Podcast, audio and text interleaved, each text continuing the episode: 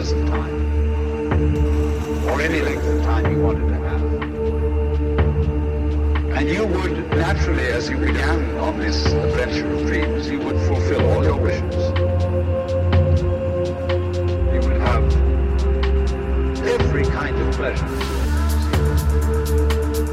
And after several nights of 75 years of total pleasure you would say, wow, that's pretty great.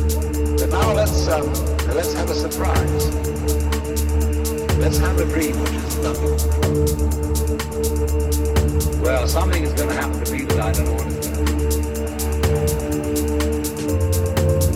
And uh, you, would that and come out of that and say, wow, that was a close shave, wasn't it? Then you would get more and more adventurous, and you would make further and further out gambles as to what you would dream. Finally, you would dream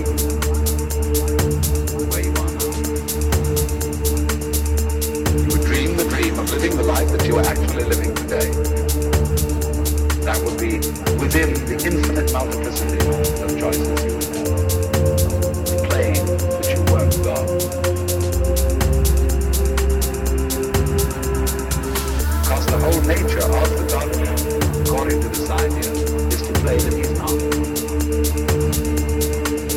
The first thing he says to himself is, man, get lost. Because he gives himself away. The nature of love is self-abandonment, not clinging to oneself, throwing yourself out. And uh, that, that keeps things moving. That's the nature of nature. We thought of life by analogy with a journey, with a pilgrimage, which had a serious purpose at the end. The thing was to get to that end, success or whatever it is, or maybe heaven after you're dead. But we missed the point the whole way along. It was a musical thing, and you were supposed to sing or dance while the music was